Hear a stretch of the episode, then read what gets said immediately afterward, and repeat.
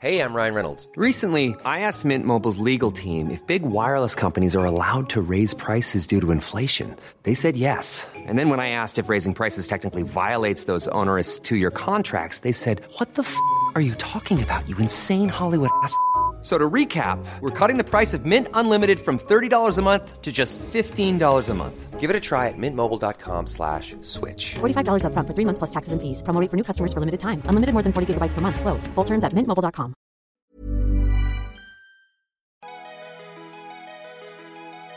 Bonjour, je suis Jean-Mathieu Pernin. Bienvenue dans Libellisé, le podcast de Libération qui vous raconte les coulisses de la vie politique française. Comme un parfum de 4ème République en pleine 5ème. Nous sommes quelques heures après le second tour des élections législatives et rien ne s'est vraiment passé comme prévu. Claque aller-retour pour la majorité, une NUPES qui performe mais pas autant qu'elle l'attendait, des républicains à la peine et un rassemblement national qui s'invite sans prévenir avec près de 90 députés, une majorité très relative pour les soutiens du président et le Palais Bourbon qui se transforme d'un coup en agence de voyage pour l'inconnu. Ça mérite bien un débrief de la situation. Vous êtes prêts? Eh bien c'est parti. Situation inédite sous la Ve République, la photographie offerte par le deuxième tour des législatives apporte plus de questions que de réponses. Le deuxième quinquennat d'Emmanuel Macron est-il déjà mort-né Est-ce encore possible de faire voter des textes avec une assemblée aussi polarisée? La France va-t-elle vivre 5 ans d'immobilisme? Libellisé, épisode 22. Après les législatives, comment gouverner sans dissoudre l'Assemblée nationale? Et on va en parler justement avec des gens qui ont très peu dormi, hein, puisqu'on enregistre ce podcast quelques heures après eh bien, les résultats du second tour des législatives, à savoir eh bien, Lilan Almania, salut. Salut. Alors toi tu es chef du service politique de Libération et Jonathan Boucher-Petersen, salut. Bonjour. Rédacteur en chef adjoint du service politique. Alors je le disais, nous sommes donc à quelques heures après le vote du second tour. Est-ce que franchement on peut dire là que le pays est bloqué? Ben, On le verra euh, dans les, prochaines, dans les prochains jours, dans les prochaines semaines. Tout dépend de la majorité euh, qui va ressortir de cette assemblée. Alors on, le sait maintenant, le chef de l'État et le gouvernement n'ont pas de majorité absolue, donc ils doivent aller chercher une majorité. Et euh, aujourd'hui, la seule majorité possible est avec euh, les Républicains, euh, puisque le, nombre de députés de la majorité sous la bannière Ensemble et celle des Républicains fait la majorité absolue, c'est-à-dire plus de 289 députés. Alors moi je pense que le pays est pas du tout bloqué, hein, que le, macronisme est bloqué, que le, macronisme est dans un temps d'arrêt, mais on peut pas dire qu'il était absolument dynamique, vivant et plein d'allant depuis la réélection d'Emmanuel Macron. Donc là, évidemment que ça vient créer euh, une configuration institutionnelle particulière, mais on n'est pas non plus dans la cohabitation. Et on se souvient que le pays n'était pas bloqué quand il était en cohabitation, il était simplement dans, avec des pouvoirs qui étaient équilibrés. Donc là, il y a un moment un peu de, sidération pour le macronisme qui a jamais été habitué à être euh, entravé ou à devoir euh, discuter. Donc oui, là, il y a 24, 48 heures, une semaine. Enfin, évidemment que le, le temps post-élection, il est plutôt dans un moment de, de blocage, le temps qu'il réatterrisse. Euh, mais après, dans le pays, euh, le pays ne se retrouve pas dans la situation de la Belgique euh, sans gouvernement pendant des mois et des mois. Il y a une question de clarification maintenant. On a une, élection, on a été habitué à voir un bipartisme, c'est-à-dire une formation majoritaire, une formation minoritaire. sur le précédent quinquennat, une formation archi majoritaire. Voilà, là, on doit devoir, on va devoir composer comme dans d'autres démocraties parlementaires au sein, au sein d'une assemblée. Tu parlais tout à l'heure, Lilian, de, de compromis, peut-être éventuellement avec les, les républicains. Est-ce qu'aujourd'hui, euh, ces républicains, il faudrait qu'ils soient tous derrière Emmanuel Macron? Or, on voit que euh, ça paraît impossible qu'un groupe entier soit derrière Emmanuel Macron, euh, notamment quand il est en opposition. Alors juste parce que j'ai les chiffres sous les yeux, histoire de ne pas dire de bêtises, donc il y a 245 députés du groupe ensemble sachant que la majorité absolue à l'Assemblée est à 289. Donc euh, même si on a peu dormi, je pense que ça fait 44 euh, députés dont ils, ont besoin. Et il y en a 74 dans le groupe LR-UDI. Donc de fait, ils n'ont pas besoin non plus d'un accord euh, qui à chaque fois viendrait de façon systématique, voir les 75 députés, les 74 pardon, députés LR voter pour eux. ça, de toute façon, le parti ne le voudra pas. Christian Jacob ou un certain nombre de classiques du parti qui sont plutôt sur une ligne identitaire, une ligne de dire LR a une existence propre et ne peut pas se fondre dans macronisme, je pense pas qu'ils arriveront à trouver un accord. En revanche, qu'ils arrivent à trouver des majorités de circonstances sur des textes, et c'est en ça que ça peut être quelque chose d'un peu bénéfique. Donc évidemment que nous, à Libé, euh, on préférerait que le macronisme soit obligé de composer avec euh, la gauche, parce que ça, ça rendrait peut-être un peu plus Macron dans sa promesse de centre-gauche, et que là, clairement, le fait que euh, ce soit les députés de droite qui aient, entre guillemets, le, le sort de la majorité entre leurs mains, ça va plutôt dériver vers la droite, sur la réforme des retraites, enfin sur plein de sujets qui vont arriver bientôt.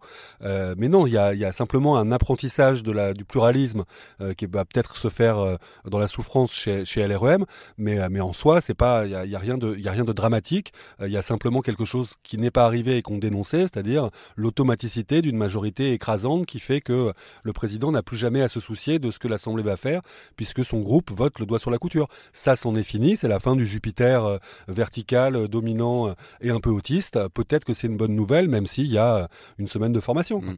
Euh, Est-ce que aussi finalement la chance dans cette histoire d'Emmanuel Macron, c'est que euh, le Rassemblement national ne, s'associera jamais à la Nupes. Euh, donc finalement, il ne pourra pas y avoir euh, d'émotion euh, entre les deux groupes. Est-ce que c'est pas sa chance aussi? Bah, C'est pas une question de chance. Le Rassemblement national, lui, lui a évité, en tout cas, euh, qu'il y ait plus de, de, de députés euh, NUPES, mmh. même si le Rassemblement national a aussi gagné beaucoup de duels euh, face, face à Ensemble. Donc on, on l'a vu hier soir, on a, enfin, c'est la fin du Front républicain, le barrage a totalement explosé puisque les électeurs d'un côté ne viennent pas sauver les adversaires contre, contre l'extrême droite. maintenant, il, va falloir qu'il aille, qu'il aille piocher, je reviens à ce que disait Jonathan, euh, vers LR. Euh, la difficulté, c'est que la plupart des députés LR ont été élus contre des candidats euh, d'Emmanuel Macron. Donc c'est un groupe qui s'est constitué avec une dans l'opposition à, à, Emmanuel Macron. Et c'est pour ça que le président du parti, Christian Jacob, hier, a martelé que LR était dans l'opposition, dans l'opposition certes constructive, mais dans l'opposition. Donc si accord au coup par coup il doit y avoir, euh, il risque d'y avoir euh, des enchères qui vont, qui vont monter euh, les, prochains jours. Et pour avoir discuté avec quelques ministres avant le, second tour, la petite musique était on n'ira pas faire de, des accords au coup par coup parce que sinon on va être trop dépendant d'eux. C'est on met un accord de gouvernement sur la table, sinon ça, ça pourra pas tenir. Ça, ils vont avoir du mal parce que ceux qui défendaient cette optique-là, il y en avait, hein, LR. Ils ont, ils ont assez souvent été battus au premier tour, ou alors ce sont des gens qui sont pas députés, que ce soit un Jean-François Copé, franc-tireur de la droite, mais qui globalement n'a pas vraiment de troupe aujourd'hui, euh, que ce soit un certain nombre de présidents d'exécutifs euh, régionaux notamment qui, sont sur cette ligne-là. Donc après voilà, il faudra aussi voir que qu'est-ce que pense le peuple de droite d'une certaine manière. Euh, souvent les partis, de plus en plus aujourd'hui, euh, se retrouvent à être un petit peu à la remorque aussi de, de leurs sympathisants. Quand la gauche a fini par s'unir, ça faisait un moment que les sympathisants de gauche disaient unissez-vous, c'est ça l'avenir. Chacun avait des très bons arguments pour dire non, non, il faut pas, non, non, on va se diluer, non, non, on va se perdre.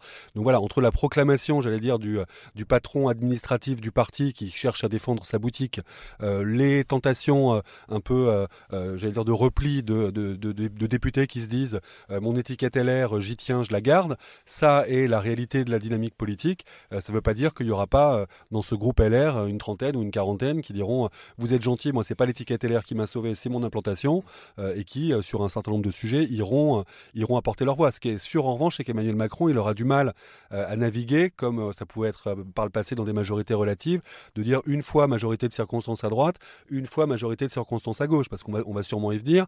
Mais un des, un des effets, dire, de cette nouvelle photographie de l'Assemblée, c'est qu'une NUP qui aurait été euh, encore plus dominante, euh, sans, le, sans le RN de l'autre côté, euh, et avec l'idée que le, les, les, les, insoumis pouvaient exister par eux-mêmes comme principal groupe d'opposition non contestable, ça c'est un peu battu en brèche. Et l'obligation de la NUP, c'est de faire bloc ensemble, c'est de tenir ensemble, et c'est ça qui leur donne leur force. Donc d'une certaine manière, le résultat de, de dimanche soir, il vient solidifier euh, le bloc de gauche, il vient questionner, euh, j'allais dire, le, le, le, groupe LR, euh, les, les, uns et les autres, constatant que euh, des grosses données du scrutin, c'est quand même les 90 députés RN. Voilà, alors ça, on va en parler dans un instant, mais juste avant, il y a ce mot qui est arrivé dès 20h05 secondes, je pense, hein, l'annonce du scrutin, c'est le mot dissolution. Forcément, on le sait qu'Emmanuel Macron, en tant que chef de l'État, peut le faire, je crois que c'est au bout de 20 jours, hein, euh, voilà, 40 jours avant la dissolution. Est-ce que ça serait de l'ordre du possible? Alors, on, je ne sais, je vais pas vous dire, je sais, vous n'êtes pas dans la tête d'Emmanuel Macron, mais est-ce que ça pourrait résoudre les choses ou au pire encore les aggraver? Euh, Sur le papier, constitutionnellement, c'est a priori possible. Il y a un débat entre les constitutionnalistes, mais euh, a priori de ce, que, de ce qu'on entend ce matin, euh, le consensus est plutôt sur euh, oui, on a le droit de, de dissoudre euh, l'Assemblée nationale après des législatives. On n'a pas le droit de dissoudre l'Assemblée nationale pendant un an quand on a quand c'est des élections qui, ont, qui sont issus d'une première dissolution. Euh, en, revanche, euh, oui, politiquement, ça serait, très dangereux, très dangereux pour lui. Euh, les exemples par le passé de, dissolution, ils sont très heureux pour Charles de Gaulle en 68, ils sont très malheureux pour Jacques Chirac en, en, en 97. Et vouloir régler j'allais dire de force, c'est-à-dire euh, dire aux électeurs non mais vous avez mal voté, vous avez mal compris, il faut vraiment voter pour moi maintenant. Euh, c'est prendre le risque d'une claque supplémentaire. Et là dans ce cas-là, on, fait comment si les oppositions, qu'elles qu'elles soient de gauche ou d'extrême droite augmente, Emmanuel Macron peut se retrouver avec une majorité encore plus étriquée. Parce que l'arme de la dissolution pour un président de la République, au-delà de ce qu'on a connu, c'est de dire euh, j'ai ma légitimité issue du scrutin présidentiel, euh, l'Assemblée d'une certaine manière devient trop compliquée à gérer, mais parfois sa propre majorité, de dire il y a une figure qui émerge comme chef de la majorité parlementaire et qui devient un problème pour le président, et il prend les Français à témoin pour dire le lien de confiance qu'il y a entre nous, vous allez le réaffirmer de façon beaucoup plus claire pour me désentraver. Là, on n'est pas du tout dans cette situation-là, on est dans une élection à la présidentielle qui s'est faite dans un contexte de barrage et donc pas dans une adhésion massive et populaire euh, à Emmanuel Macron et qui trouve son, euh, dire, sa, euh, son, sa symétrie dans l'Assemblée nationale où, encore une fois, la confiance des Français en Emmanuel Macron, elle s'est montrée très atrophiée. On reste dans une logique qui est quand même très différente de ce qu'on a connu par le passé. On est dans le quinquennat, donc avec cette idée que les législatifs doivent confirmer le scrutin présidentiel. D'une certaine manière, c'est ce qui s'est passé. C'est-à-dire scrutin présidentiel étriqué, dit majorité étriquée à la fin. Donc Emmanuel Macron, il a eu le fantasme de dire, bah non, comme à chaque fois, il nous explique qu'il est, il, il appelle à faire barrage contre l'extrême droite et il en fait une validation de son programme euh, de façon totale et entière. Donc la logique dans sa tête à lui, c'était bah, dans ces cas-là, les Français vont de la majorité absolue. La réalité, c'est que non, la défiance qui s'est exprimée euh, avec cette espèce d'élection de, par défaut, eh ben on la voit dans les urnes hier soir. Et la différence avec 2017, c'est que là, l'électorat de Marine Le Pen est allé voter, est allé voter au premier et au second tour, et l'électorat de gauche euh, qui, qui, avait fait barrage d'habitude euh, à, à l'extrême droite, et qui a fait barrage en 2022 pour euh, ce qui a profité à Emmanuel Macron, euh, n'est pas venu faire barrage euh, au second tour face, à l'extrême droite. Donc on se retrouve avec cette situation où justement un vote barrage euh, du, du, second tour de l'élection présidentielle ne se retrouve plus dans les législatives et donc il n'y a plus de majorité. Et en même temps, vous dites vote barrage, mais il est vrai que Emmanuel Macron, tout de même, au premier tour de la présidentielle, fait un meilleur score qu'en qu 2017. C'est ça qui paraît étonnant, c'est que les Français votent ça il y a un mois au premier tour et un mois après, ben, ils lui mettent un, un tacle. Oui, mais con contexte de vote drapeau aussi, on était dans un contexte où la tension avec l'Ukraine était beaucoup plus évidente, où le, le, le, statut du sortant était euh, très valorisé aussi à ce moment-là, sans dire que la situation ukrainienne est réglée loin de là, mais ce crédit qui était apporté à Emmanuel Macron, c'est quand même clairement distendu.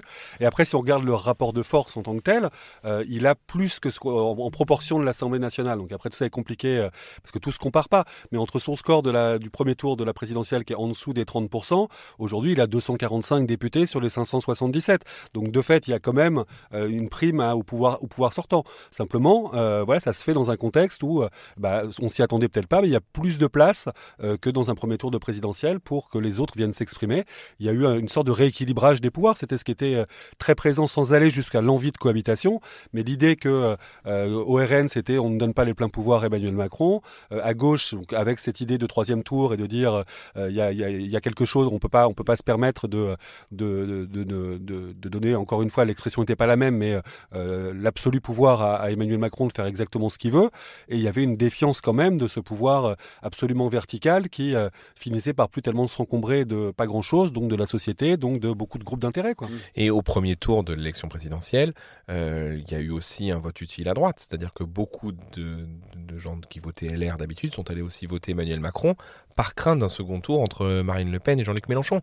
Euh, et cet électorat-là se retrouve, en tout cas à certains endroits, localement, sur certaines figures locales, ce qui était un des paris de, LR et qui a plutôt fonctionné puisque euh, ils sont, alors ils perdent euh, un bon tiers de leurs de députés de, la dernière fois, mais euh, ils sont à plus de 70 70 députés là où on les attendait plutôt autour de 50-60. Alors ce qui est bien avec vous, c'est que vous êtes assez optimiste pour l'avenir. Je vois pourtant tout le monde parle oh, de foutoir intégral en prenant exemple sur eh bien les lois où les insoumis justement quand ils étaient 15 ou 17 lors de la précédente assemblée déjà faisaient eh bien eux-mêmes une politique d'entrave. Ils disaient, voilà, on dépose des amendements. Là, ils se disent, déjà à 70 dans leur propre groupe, ça va être un foutoir mélangé euh, à la gauche plus nombreuse, plus euh, l'extrême droite. Est-ce que c'est pour ça qu'on parle de finalement assemblée euh, non gouvernable? Oui, mais encore une fois, il faut ça, ça remet aussi un petit peu l'église au milieu du, du, village, ou en tout cas, ça redonne du sens à chacune des institutions. Le rôle de l'Assemblée n'est pas d'avaliser le doigt sur la couture la volonté du président de la République. Ça, c'est quelque chose auquel on s'est habitué parce que c'était euh, ce que donnait les, ce que donnait le résultat des urnes, mais c'est d'une certaine manière une façon de dévier par rapport à l'équilibre des pouvoirs. Il y a un pouvoir exécutif, il y a un pouvoir législatif, et l'idée, c'est pas que le pouvoir législatif soit juste soumis au pouvoir exécutif. Donc ça, que ça oblige, euh, j'allais dire, à, repenser euh, le rythme des réformes, à repenser la, façon de non pas concerter, mais euh, trouver des compromis, trouver euh, des textes et des orientations qui rassemblent, ça c'est un exercice qui est, vertueux. Après que ça se fasse de, façon moins fluide que quand, mais en même temps on était les premiers et les Français aussi à être navrés de voir que quand on disait que l'Assemblée était une chambre d'enregistrement, je ne sais pas si c'est un compliment ou si c'est ou un défaut plus grave que d'être le foutoir. Le foutoir parfois c'est aussi le, le, début de la vie et si on veut redonner un peu de, vigueur, j'allais dire, à l'Assemblée,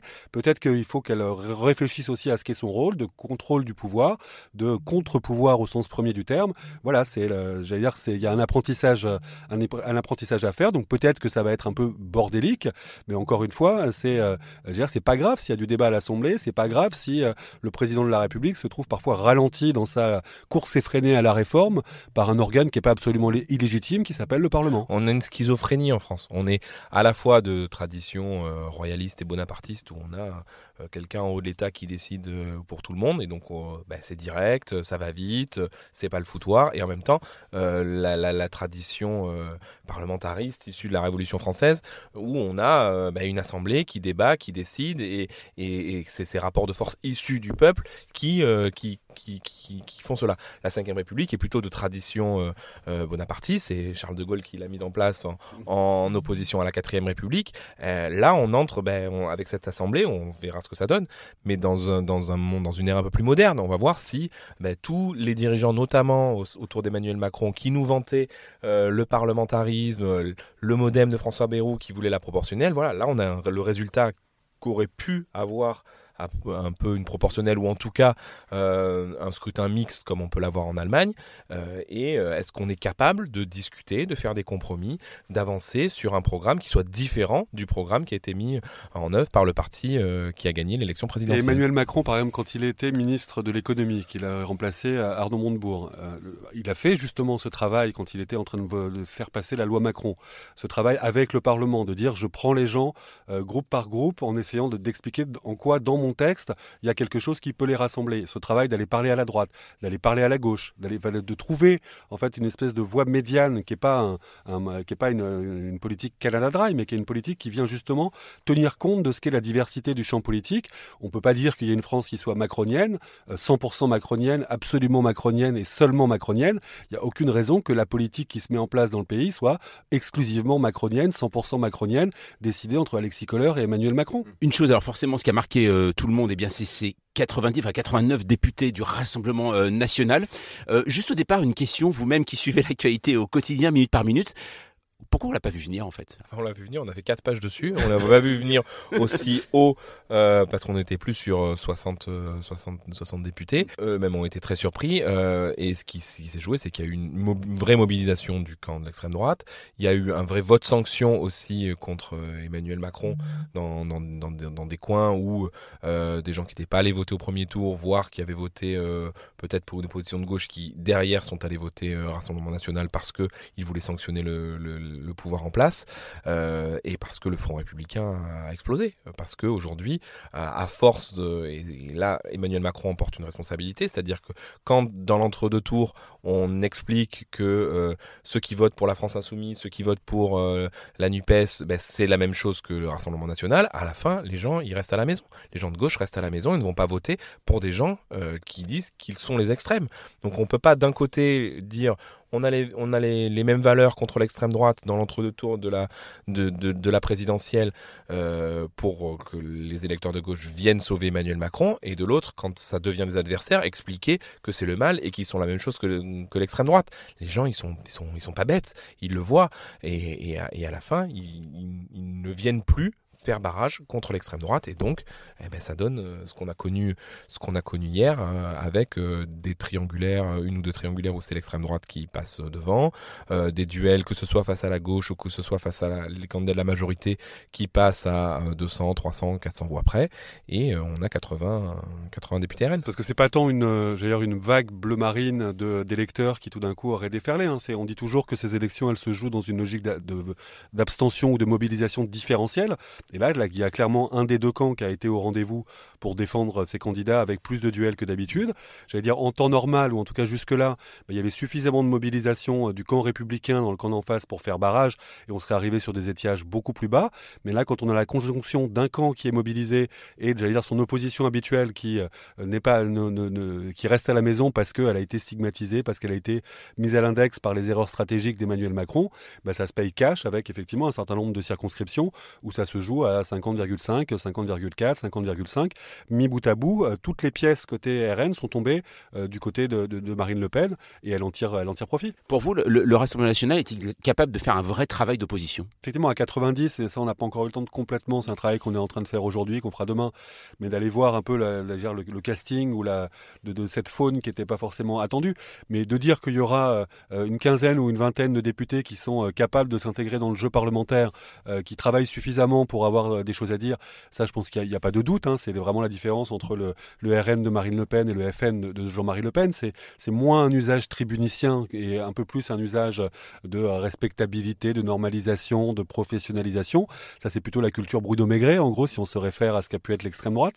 Ça, ça existe et ça existe depuis longtemps dans le marinisme. Euh, après, c'est la capacité pour, au-delà du côté tsunami, au-delà du côté choc, euh, qu'il faut surtout pas minimiser du nombre, il n'empêche que même à 90 à l'Assemblée nationale, le RN, ça va rester une force politique isolée. Personne va venir toper pour euh, euh, apporter le, surplus de troupes qui permettrait de, peser. Ce qu'ils ont comme, euh, et c'est pour ça que l'enjeu des 60 était quand même, 60 députés était assez important en interne, et même ça, c'était un objectif que eux-mêmes n'étaient pas complètement sûrs de pouvoir atteindre, c'est le, travail de saisine du Conseil constitutionnel, par exemple, qui là, pour le coup, se joue sur, il faut avoir 60 députés pour pouvoir le faire. Donc ça, il y a clairement un changement de, statut. après, ça ne fait pas non plus du RN une force de premier plan dans la vie quotidienne de l'Assemblée nationale. Ça va lui donner une tribune qui est plus importante, ça va peut-être lui donner un certain nombre de fonctions euh, qui sont plus éminentes. en revanche, voilà, leur stratégie à, 50 ou à 90, d'une certaine manière, ça va pas être si différent que ça. Leur enjeu, c'est d'identifier des gens sur des thématiques, c'est de faire exister des visages aussi au-delà de celui de, Marine Le Pen ou de Louis Alliot, Jordan Bardella, sachant que ni Louis Alliot ni Jordan Bardella n'étaient candidats cette fois-ci. Donc voilà, il y a aussi ce travail de franchir un palier en plus dans euh, la construction d'une force dont il considère qu'elle est toujours une force de gouvernement en puissance. Et puis on va terminer bien alors donc par la, la NUP, hein, donc aussi qui était la surprise, enfin voilà, qui aujourd'hui est la première force hein, d'opposition euh, euh, à Ensemble, donc aussi la République en marche. Alors Fabien Roussel, euh, du Parti communiste dit euh, aujourd'hui euh, la NUP n'a pas réussi à passer le plafond de verre. Ça veut dire qu'il y a une petite déception quand même hier par rapport au nombre d'élus? Il y a une petite déception, oui. Et en même temps, il passe quand même à entre 130 et 145 élus, ce qui est quand même énorme par rapport à ce qu'il pesait à l'époque. Enfin, on, quand même rappeler que le, PS était une trentaine de députés, euh, la France Insoumise 17 et le Parti communiste 10 députés. Ils n'avaient pu constituer un groupe que parce qu'ils avaient l'apport des élus outre-mer. Euh, donc c'est quand même euh, c'est quand même une performance. ils auraient pu espérer mieux et il faudra tirer un peu les conséquences de pourquoi ils ont manqué peut-être une marche dans, entre le premier et le, et le, second tour. mais maintenant c'est un acquis cette union-là. Ils ont fait la démonstration que unis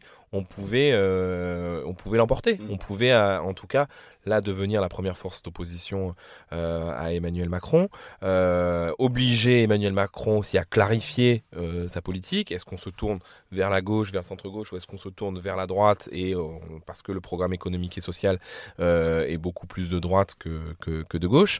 donc créer une espèce de, de nouvelle alternance, c'est-à-dire qu'on aura ben, un, un, parti, une formation de centre droit et une gauche d'opposition qui demain peut peut euh, prétendre à être, euh, majoritaire euh, dans le pays. Donc c'est, un premier pas très important. Maintenant, il faudra voir comment comment tout ça se met, se met en musique à l'Assemblée nationale. Après, il y, a des, il y a évidemment des défis parce que là, ce qu'on se disait au début, c'est que la situation politique pousse la NUP à faire bloc. On est moins dans l'idée que dès le lendemain des élections, chacun existe par lui-même avec son groupe. Il y a l'idée qu'ils ont bien compris qu'ils n'étaient pas suffisamment nombreux d'une certaine manière pour ne pas avoir besoin de peser tous ensemble. Après, le, le prochain scrutin qui s'annonce, c'est pas tout de suite, tout de suite, mais c'est les élections européennes. Et c'est vrai qu'aux élections européennes, c'est typiquement le genre de scrutin où on imagine mal avoir une liste commune des socialistes, des écolos et des, et des insoumis. Euh, donc ça, ça, ça, ce sera un défi. Euh, après, il peut y avoir tout à fait euh, une dichotomie entre réalité législative, rendez-vous d'élections européennes où ça sert à rien de, dire, de cacher la poussière sous le tapis. Ils ont toujours dit que là-dessus, ça faisait partie des sujets sur lesquels il pouvait y avoir des, nuances. Donc se, compter dans ce type de scrutin, ça peut avoir sa légitimité. Voilà, encore une fois, ce qu'on disait d'Emmanuel Macron qui va devoir apprendre euh, le, dire, le pluralisme à l'Assemblée nationale, euh, c'est aussi un apprentissage pour la gauche ou un réapprentissage plutôt pour la gauche, euh, d'apprendre à, être unis, à fonctionner de façon un peu cohérente. surtout que c'est voilà, ça s'est fait de façon naturelle et presque évidente quand le PS était la force hégémonique où il y avait vraiment le PS et le reste du monde. là aujourd'hui, il y a des forces politiques qui sont non pas de poids égal, mais entre la, sur, le fait que LFI est clairement dominant à l'Assemblée nationale, mais que dans les régions et dans les départements ou dans les mairies, c'est quand même beaucoup plus les autres composantes de la NUP qui ont des positions. Voilà, tout ça fait euh, une forme d'équilibre des pouvoirs. Il ne faut pas que ça se transforme en équilibre de la terreur. Une dernière chose, euh, une question plus personnelle. Vous-même, comment vous voyez en tant que journaliste politique la période qui s'ouvre? Euh, Elle est exaltante, elle est déprimante ou au contraire, elle est plus excitante que même les cinq dernières années qu'on a pu vivre? Alors là, mais c'est, peut-être l'effet loupe de la, longue soirée d'hier soir et du fait qu'on a recommencé tôt. J'aurais tendance à dire fatigante, mais, mais qui dit fatigante dit aussi intéressante. Donc là, ce qui est sûr, c'est que l'idée que euh, la, la, politique, c'est simplement la répétition de ce qu'on a déjà connu, ça s'est battu en brèche. Euh, l'idée que euh, rien n'est jamais vraiment écrit avant une élection, ça c'est toujours euh, enthousiasmant. Là, comme, comme on disait, c'est que dans toutes les sphères, on est dans des, on est dans des moments de, de, de, découverte, de défi ou de, d'une certaine manière, de ré de redéfinition de ce qu'est le, le, rôle du Parlement, euh, l'arrivée du RN, euh, la gauche unie, euh, une majorité sous contrainte. Voilà, tout ça, c'est ça ouvre des autant de, de sujets d'événements que de que de, pas de sujets de nuit blanche, faut pas déconner. Mais en tout cas, l'idée que il faut effacer un peu le logiciel automatique et dire il y a une réalité qui s'écrit sous nos yeux. Oui, ça, c'est plutôt enthousiasmant. Personnellement, elle est effrayante quand on voit les scores du Rassemblement national et le fait qu'ils aient envoyé 90 députés à l'Assemblée. Ça, c'est personnel. au niveau professionnel en tant que journaliste politique, c'est passionnant. C'est passionnant de voir enfin, euh, moi qui ai euh, suivi, l'Allemagne et le système euh, parlementaire là-bas, de voir que ben, peut-être, on verra dans les prochaines semaines, commence à se, à, ben, à se matérialiser un, régime parlementaire sous, sous, sous, sous, sous, un régime semi-présidentiel. voilà, donc il y a quelque chose de nouveau. ça va, ça va se, des deux discussions. L'Assemblée redevient un lieu vraiment législatif, euh, un, lieu, un lieu de pouvoir qui ne l'était plus depuis, depuis des nombreuses années.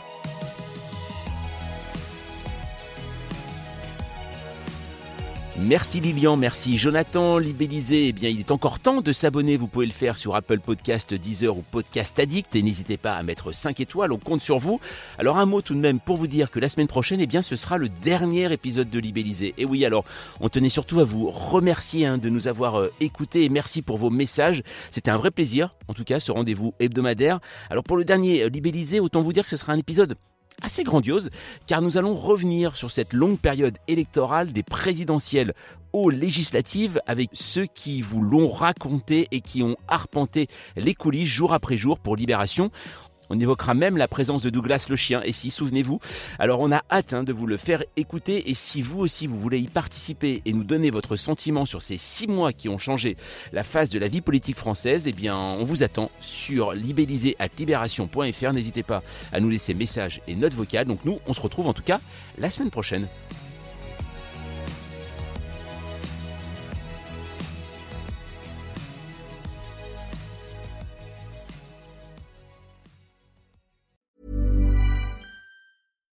Hi, I'm Daniel, founder of Pretty Litter. Cats and cat owners deserve better than any old-fashioned litter. That's why I teamed up with scientists and veterinarians to create Pretty Litter. Its innovative crystal formula has superior odor control and weighs up to 80% less than clay litter.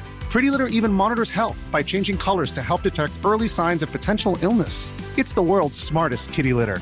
Go to prettylitter.com and use code ACAST for 20% off your first order and a free cat toy. Terms and conditions apply. See site for details.